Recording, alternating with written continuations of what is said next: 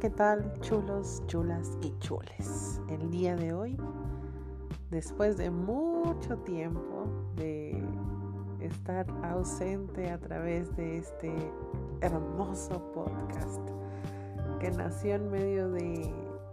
una pandemia que pensamos duraría solo algunas semanas, tal vez algunos meses, y ya vamos a más de un año. Pues el día de hoy quiero platicarte acerca de cuando nos damos cuenta que el tiempo pasa tan rápido, que la vida es acelerada, que muchas veces esas rutinas son ajetreadas y entre ese tumulto nos damos cuenta que hay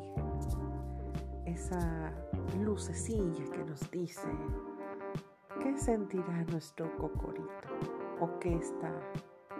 generándose en nuestro sistema límbico? Así es, el día de hoy te cuento acerca de atracción y responsabilidad afectiva. ¿De qué va todo esto? La verdad es que es algo muy común en cuestión de cómo es que vamos caminando y sobre todo reconociendo nuestro historial amoroso. Y nos damos cuenta que todo empieza con esa chispita, eso que llaman muchas personas como química, donde dices, sí, claro que sí, de aquí soy, por supuesto, que me encanta, que quiero estar con esa persona, que quiero platicar con ella mucho tiempo o inclusive que he encontrado afinidades que no había encontrado con alguien más. Y es ahí también donde inclusive, tomando en cuenta, por ejemplo, la teoría del amor de Robert Stenberg, acerca de la pasión, ¿no? Que ocurre en ese sex appeal, en esa mirada profunda a la persona que atrae, que nos interesa, que nos llama la atención, que decimos, gracias a su mamá, qué bonito, qué bonito, qué bonita le hizo, porque mira qué chulada. Y, empieza, ¿no? Como toda esta cascada de, sensaciones, de realmente ver a la persona desde ese sentido erótico, romántico y también, obviamente, en esto es ahora no solamente reconocer lo que sientes, sino también el hecho de pensar, imaginar, fantasear si la otra persona pueda sentir eso mismo que tú estás sintiendo. Entonces aquí es donde es súper importante el hecho de cómo hemos eh,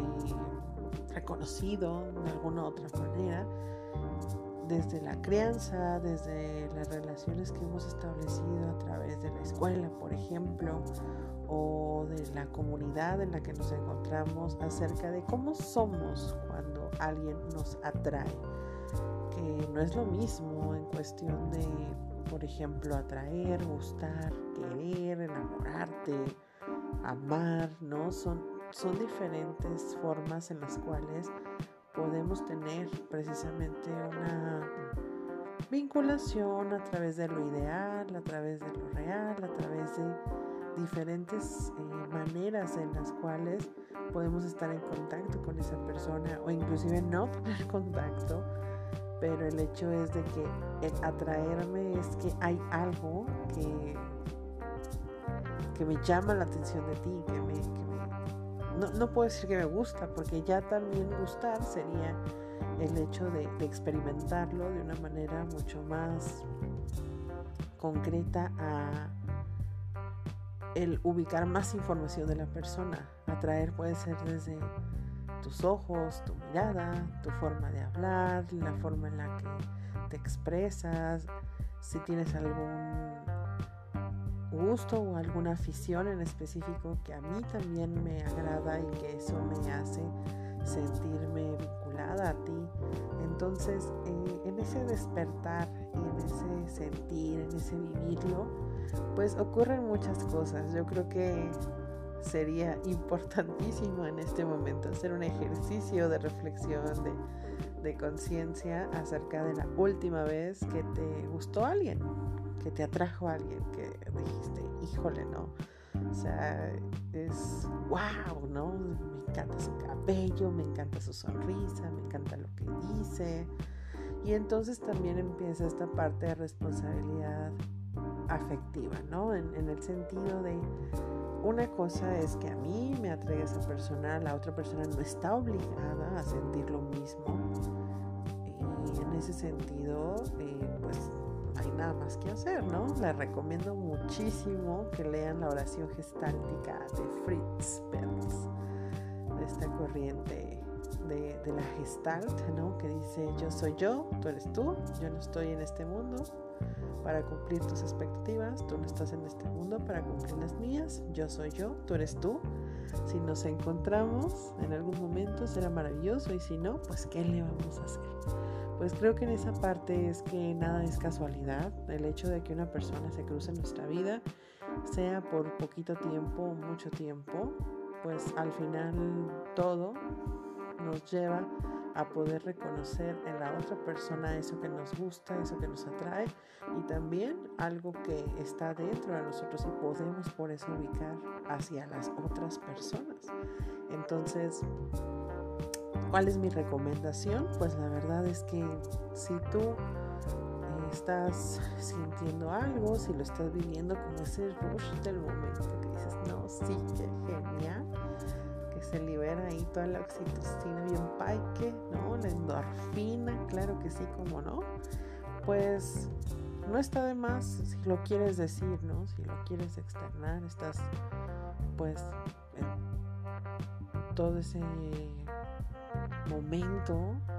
ese furor, si lo quieres compartir, adelante, pero creo que es sumamente importante que tengas claro que eso no obliga ni responsabiliza en absoluto a la otra persona de acceder o de decirte, ay, yo también siento lo mismo, que eso sería lo ideal, sería lo, lo más genial sino que pues al final es compartirte, porque creo que también en, medio de todo este caos, en medio de toda esta pandemia, creo que está también muy chido recibir y también con responsabilidad afectiva desde que alguien te diga, no, me, pues me atraes, me parece una persona sumamente interesante o me gustas o me encantaría en algún momento salir contigo o simplemente quería que supieras que te admiro muchísimo, que me parece súper guapa, súper guapo, guape y si en algún momento, no sé, has tenido un momento de colapso de crisis por creer que a nadie le gustas o que a nadie le interesas o que a nadie le atraes, aquí voy, aquí estoy, ¿no? O sea, y respetando totalmente el hecho de que lo sepas, solamente es para que te enteres y, y ya, ¿no? O sea, entonces eso también creo que es muy importante, empezar a, normalizar el poder externarnos ese tipo de palabras, o sea, el decir, pues realmente me atraes porque me encanta cómo piensas acerca del medio ambiente o del ambiente, o me gusta muchísimo saber que somos fans del mismo grupo musical o que nos encanta este género de películas o que hemos coincidido en lugares pueblos, en sitios en específico, o en serio me encanta, me fascina el hecho de saber que te gusta ir a este lugar y pues en algún momento cuando se pueda, pues créeme que encantada, encantada, encantada de, compartir un momento, así que estoy abierta, abierta, abierta esa posibilidad y qué genial será que así suceda, ¿no? El punto es ese, vamos a, a normalizar el hecho de poder externar este tipo de comentarios, de poder aventarnos, ¿por qué no? Y sobre todo teniendo claro que si me lo están diciendo, no estoy obligada, obligado a obligada a, a, tener que corresponder de, ay, no, pues a mí también me gustas. No, no, sabes que te agradezco muchísimo en serio, qué, chido, no sabía, me tomo por sorpresa, pero gracias, gracias, porque veniendo de ti, pues qué, qué, qué freón, ¿no? O también en el otro lado, ¿no? De que si yo lo expongo, si yo lo digo, pues es como de, solo quería decírtelo para que lo supieras y ya,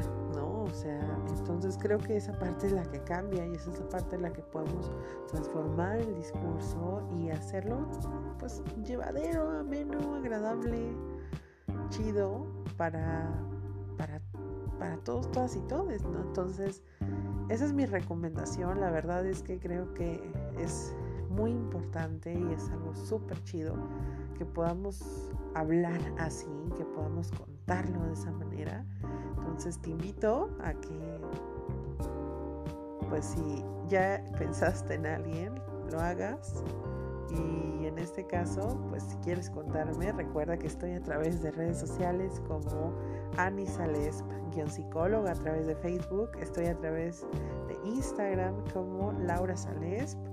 y también a través de Twitter me puedes encontrar como arroba Anisalgado. Entonces me dará mucho gusto que me compartas tu experiencia, qué pasó, cómo te fue, cómo aplicaste la responsabilidad afectiva en todo esto y sobre todo pues que te mando un beso y un abrazo con todo el amor de mi todo corazón, esperando hayas disfrutado de este episodio y nos escuchamos en el siguiente. Hasta la próxima.